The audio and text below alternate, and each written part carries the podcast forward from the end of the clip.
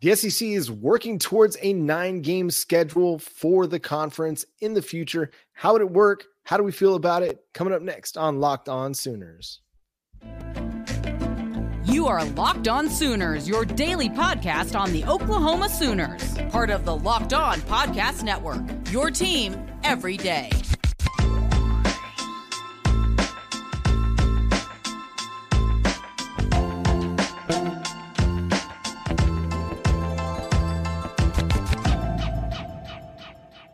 What's up, Sooner Nation? Welcome to Locked On Sooners, and thank you for making Locked On Sooners your first listen every single day. Today's episode is brought to you by FanDuel. Make every moment more. Right now, new customers join today, and you'll get $150 in bonus bets if your first bet of $5 or more wins. Visit fanduel.com slash locked on to get started.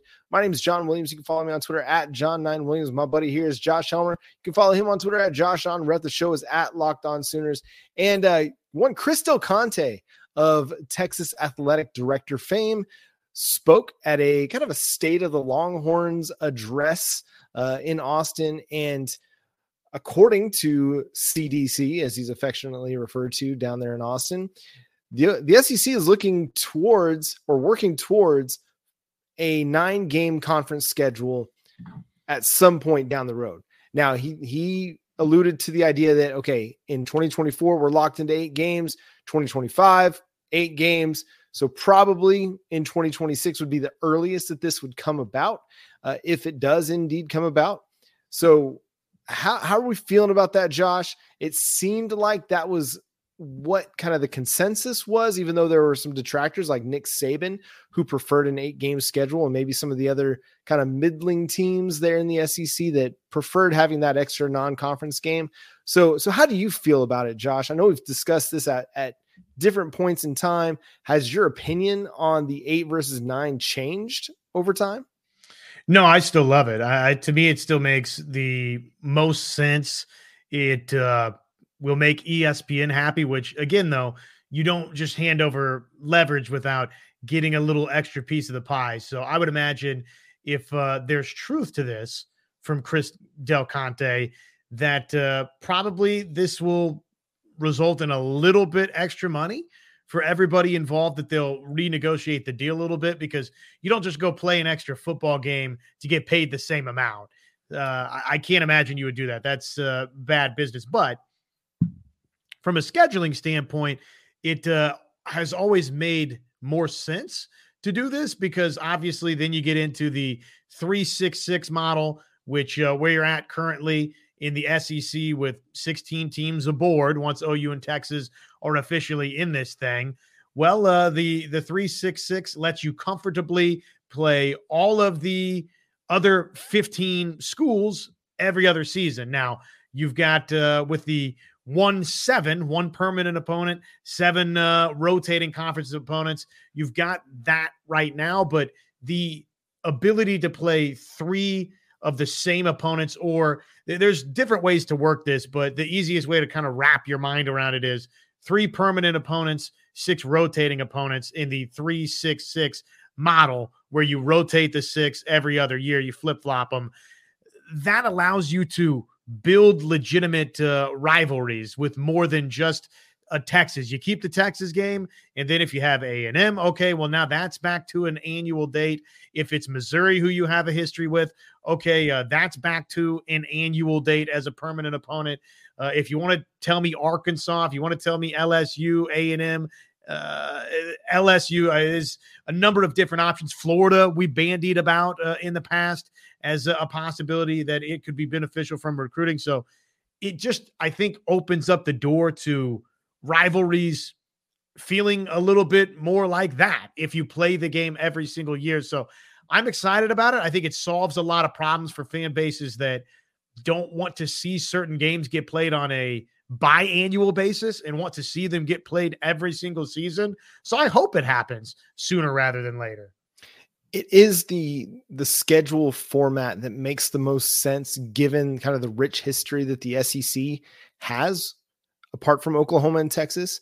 I mean, we talked with Locked On SEC folks kind of when this all first came about, and I was asking them like, okay, who are the the permanent opponents that you want to have?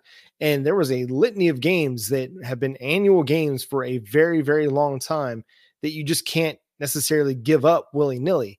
Uh, whether it's you know Alabama Auburn in the Iron Bowl or Alabama Tennessee that third Saturday in October uh, apparently Georgia Auburn. I, I, didn't realize this till a couple years ago that Georgia Auburn had been playing for like forever, and and that's a game that kind of has to stay on the schedule. So it, it is a little maybe a little bit easier to to come to a schedule that works for everybody and keeps those annual matchups in play like you know the the swamp you know the swamp game with LSU in Florida you know not divisional. They're not in the same division in the former SEC, but that's a game that that matters a little bit. And so, how do you do that? Well, the 366 model allows you to have a little bit more flexibility in, in creating those annual matchups.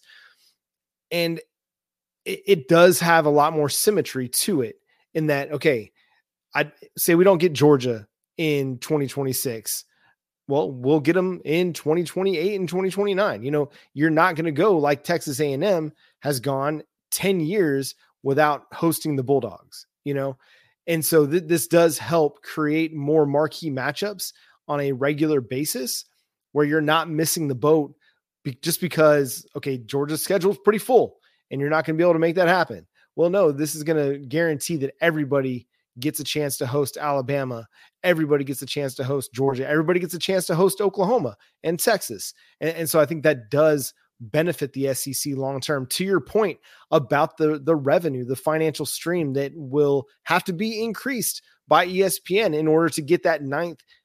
I say nine, but nine times you know sixteen. That comes out to what 144 something games, or I guess it's one extra game times 16, 16 more games I'm not mathing great.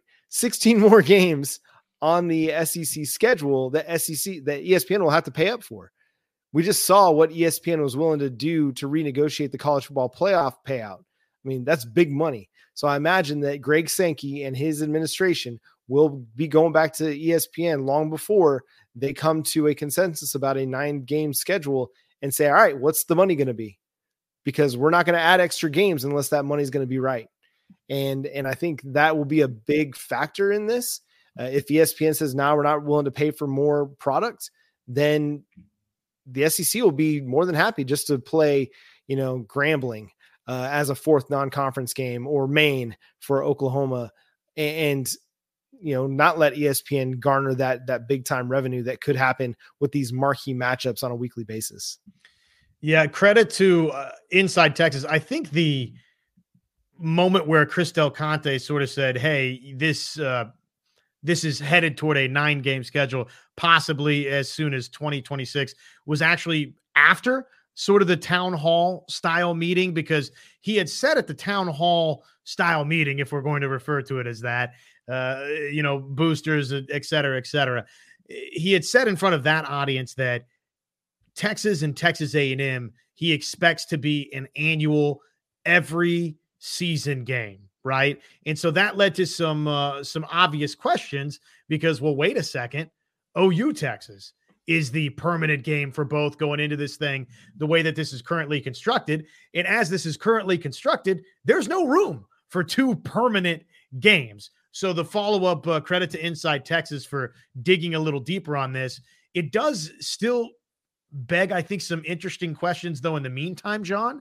If we're led to believe that this will not come into effect a nine game SEC schedule. We know it's not happening in 24. Okay. The the schedule set. We know it's an eight game schedule in 24. Sounds like, according to Chris Del Conte, it's an eight game schedule in 2025. We're thinking, okay, maybe in 2026, but you know, as I know, as everybody listening and watching knows, these things have a way of not always happening in a timely, expedient manner. We'll see about the college football playoff. There's a lot of things that we think are going to happen, but until it's crystal clear that they're going to happen, it's not, we're not existing in the realm of it's factually happening yet. So if Texas and Texas A&M are indeed going to play every single season and that part has been decided, does that mean, okay, OU Texas exists in a form where it could be a non-conference game for both? What about Texas, Texas A&M? Could that be a non-conference game in an eight-game schedule if we keep going that route and that game actually does in fact happen every single season as an annual date? Or is Texas the exception to the rule, John, where they have two permanent opponents and everybody else just has the one? So these are interesting remarks from Chris Del Conte where we don't really have all the answers on how maybe some of this is going to look. We do know, I think, this though there's no need to panic as an OU fan. The OU Texas game, it's not going anywhere, I don't think, John.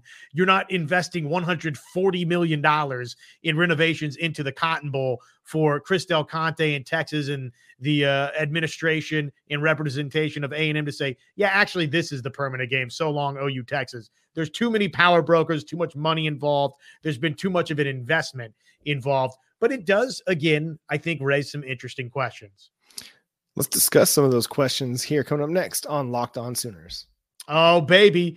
Get buckets with your first bet on FanDuel. That's America's number one sports book because right now, new customers get $150 in bonus bets with any winning $5 bet. That's again 150 bucks if your bet of $5 or more wins. Bet on all of your favorite NBA players and teams with their quick bat, quick bets, their live same game parlays, exclusive props, and so much more. Visit fanduel.com slash locked on and shoot your shot.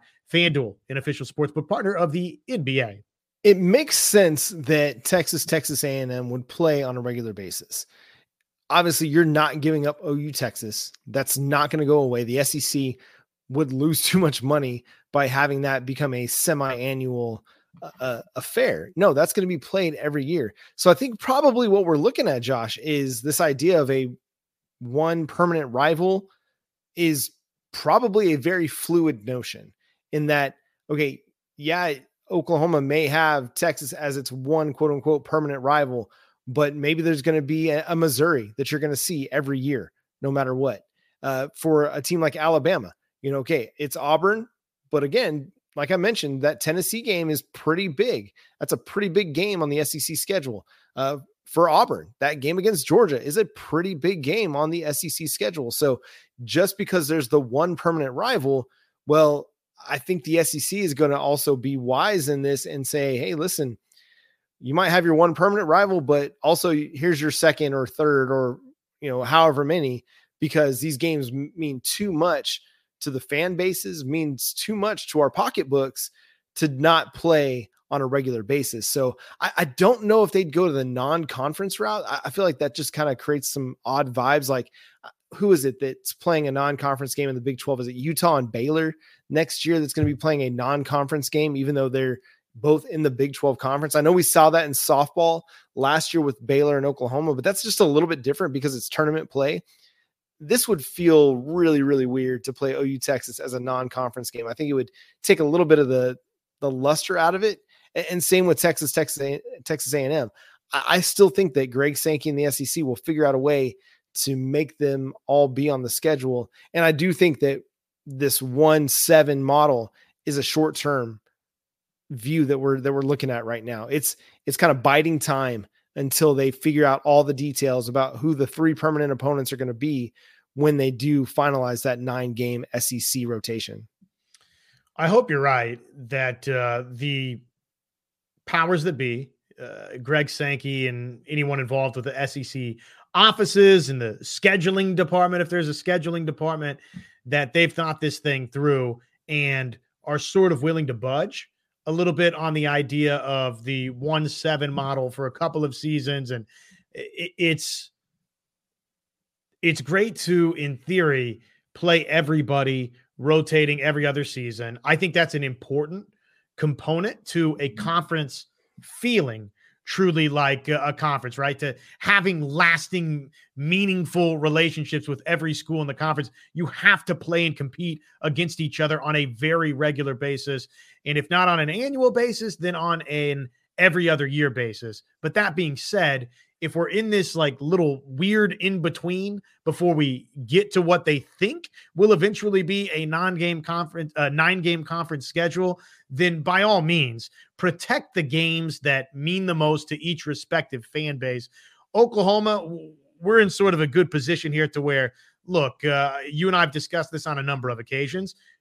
Just the two of us, and I think a number of OU fans too, but not every single OU fan we'd be thrilled to see OU Arkansas as an annual game. But you know what? Jeez. It's not make or break going into these next couple of years for OU. That's just the OU Texas game, right? Missouri. Okay, it makes sense for a lot of reasons for that to become an annual date for Oklahoma. It it has a lot of history those two schools together in that game, though it's not going to drum up for Oklahoma fans the feelings of a Nebraska or insert other historic uh, conference opponent it, it does have some history involved in it. It's not a rivalry, but you know, with the especially what's happened on the recruiting trail, there's at least some legitimate distaste from Oklahoma fans toward Missouri right here, right now. So I guess what I'm saying is OU's on the fortunate end of this to where really you just want the OU Texas game for a couple more years. And then let's see if you get to a 366 at some point, what those other couple of permanent games might look like. For everybody else, though, for the Alabamas of the world and the Tennessees and the Georgias and the Floridas. Uh, protect those games that mean the most to those programs for the next couple of years. And if you don't see everybody in a two year span, then so be it. That's the nature of this thing not being where probably most logically it should have been as soon as OU and Texas got in, which again was the and is the 366 model. And there's no telling if there's any more realignment that occurs that throws this all up in the air again. You know, with the ACC's TV rights deal, I mean, Florida State's been trying to basically go through litigation to get out of their grant of rights deal. Like that's the thing that's happening. And if they're able to, you know, there'll be a North Carolina or a Miami that'll follow suit right behind, which could create more expansion for the SEC given the region that they're in, or a Clemson. Uh, and so, you know, the what we're talking about now could all be just like thrown out the window if more expansion comes down the road. But I- am with you, Josh. I think for Oklahoma, it's it's Texas. That's the game that matters the most more than anything else. And if you don't have that game, it's it's disappointing to say the least. But anything else, there's a lot of flexibility as far as Oklahoma is concerned. You know, Texas doesn't, you know, Texas has Oklahoma and Texas A&M. Beyond that, they'd probably like to see Arkansas just getting back to the Southwest Conference days, but that's probably not going to be a make or break for them either. Uh, and then, yeah, beyond that, I think like, you know, Missouri doesn't really have any make or breaks. Uh, you know, everybody else is kind of just like, hey, we've we've got our history, we've got our tradition, so we kind of have a lot more to say about the way this thing plays out. And and I think they'll come to an, an agreement, an arrangement that fits for everybody. Uh, but you know, there are going to be teams that aren't 100% or fan bases at least that aren't 100% happy with the way it all lines out. But that's just kind of the nature of the beast as it moves forward. I mean, Oklahoma fans aren't necessarily thrilled with the schedule they've got uh, for 2024, but this is what you signed up for when you decided to go to the SEC. These marquee matchups against you know Ole Miss and Oxford and LSU and Baton Rouge and hosting Alabama, you know, reigniting a little bit of a bedlam style rivalry with Missouri. Again, we call Oklahoma State not a rivalry. Well, Missouri's kind of not a rivalry as well. They're going to be baby bedlam for us moving forward. Uh, so yeah, I'm I'll be cool with however it plays out. I think it'd be kind of fun if it ends up being, oh, you know, Texas, Missouri, and a Florida or a South Carolina, just some team that's out on that East Coast that makes the the travel just a little bit different uh, for OU fans down the stretch.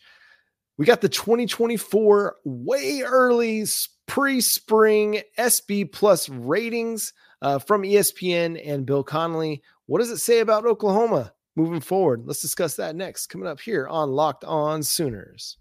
Game time is fast and it's the easiest way to buy tickets for all sports, music, comedy, and theater events near you. If you're looking to go to a show, go to Game Time, download the app in your uh, app store, whether it's the Apple Play or the Apple Store or the Google Play Store, or you can go to gametime.co in your Chrome or Safari browser, however you want to find them. They've got the best last minute tickets available for you with killer last minute deals, all in prices, views from your seat, and their best price guarantee. Game time takes the guesswork out of buying tickets. See the view from your seat before you buy so you know exactly what to expect when you arrive. The all in prices show your total upfront so you know you're getting a great deal before you check out. And you can buy tickets in seconds with just two taps on your phone. Game Time has the deals on tickets right up to the start of the event and even an hour after it starts. It's the place to find last minute seats. So go to Game Time, download the app today for last minute tickets, lowest price guaranteed. Go use promo code locked on to get $20 off your first purchase. Again, that's promo code locked on for $20 off your first purchase. Again, download Game Time today. Last minute tickets, lowest price guaranteed over at Game Time. Josh, the Oklahoma Sooners come in about where they're ranked in a lot of the way too early power rankings for 2024 in the ESPN SP Plus ratings for 2024 at number 14 overall. Now, relative to the SEC, that comes in at number eight overall. However, they sit pretty good offensively, defensively, but that special teams rating is kind of bringing them down. Yeah, it definitely is. It uh, you look at the SP plus rankings for Oklahoma, and the Sooners are rated 14th offensively, which is you know not bad given uh, the fact that you're breaking in uh, a, a, new starting quarterback, albeit a five star that we're all excited about in Jackson Arnold. You're essentially replacing all five starters along your offensive line, though. Jacob Sexton, uh, if you want to refer to Jacob Sexton as a returning starter, well, there you go, right? But still 14th in the offensive SP plus, 19th defensively in the SP plus, which uh, I would say probably Bill Connelly's formula here really likes the fact that Danny Stutsman and Billy Bowman and Woody Washington and others are returning. The returning production for OU has to factor in there, but the special teams, man, is dragging Oklahoma down in this thing in a big, big way. 95th nationally, according to Bill Connelly's uh, special teams SP plus. And for those of you that are like, wait a second, what the heck is SP plus? Probably we've talked about this before. If you're a longtime viewer or listener, you're familiar. But if you're not, we'll run down it for you real quick. These rankings are used to basically it's a analytical set of data that ranks teams, yes, but also does not rank teams in a way, right? It's supposed to be a predictive model uh, on a team's success rate, right? So Oklahoma, I guess you would say, is ranked 14th, uh, most likely to be successful in 2024. Basically, uh, what you take out of it is top 20 offense, top 20 defense, according to the statistical numbers that Bill Connelly's uh, camp is running. The special teams, not very good. And all of this weighted according to returning production, recent recruiting numbers, and then uh, recent results, what recent history has told us. So it's a, a tempo and opponent adjusted measure to determine expected efficiency for a football team. So basically, they're saying offense, defense, we think is going to be good. Special teams, eh, not so certain about that. Yeah, and I think the offense everybody expects to be pretty good. Even though Oklahoma is kind of middle of the pack in the FBS in returning production on the offensive side of the ball because you lost your offensive line, you lost Dillon Gabriel, you lost Drake Stoops. That that means that okay, the expectation is they're still going to be pretty good because you do bring back a Gavin Sawchuk, you do bring back a a Nic Anderson who had a great year, Jayden Gibson who had a really really good year in kind of that fourth wide receiver role.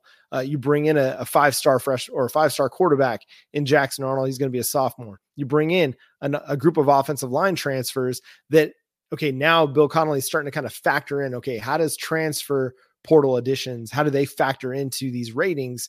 Well, I, think that that shows, okay, the additions of, uh, you know, Hatchet and Wee Woo and Tarquin and Brown are going to be big factors for Oklahoma's offensive line and and this is kind of the prediction. That's the expectation is that they will. And then defensively, obviously, getting Stutsman and Bowman back, Woody Washington back, Da'Jon Terry and Jacob Lacey. That's a lot of snaps coming back for you. A lot of production that's coming back.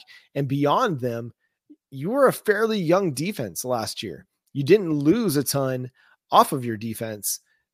so you should have an expectation that they're going to be kind of one of the more efficient defenses in the country in 2024 based on everything that's coming back for them. If you especially improve the pass rush with your five star, you know, edge rusher, Adepoju Adebawore, then it should help take that thing to the next level.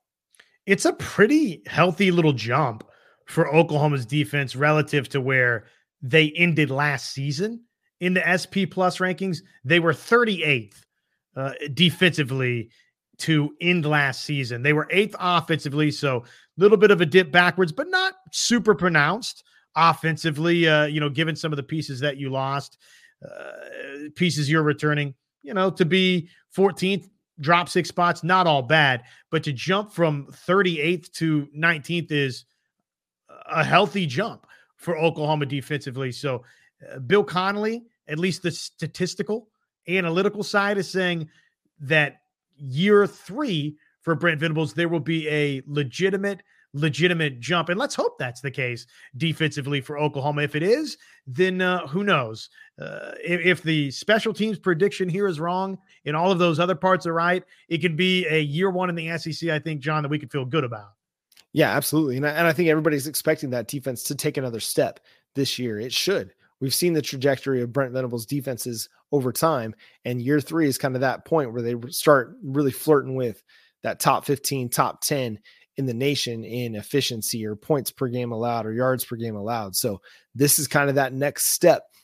And it might not even be where it's going to be because they added a great defensive line class in the 2024 cycle, but those guys may not be big time impact players in year one but even down the road, that's when we start to see this defense really take hold and become kind of the identity of this team. But I mean, listen, it, it's easy to sit and nitpick all the question marks. It's easy to look at all the issues that that Oklahoma's facing this offseason as they get ready for the SEC.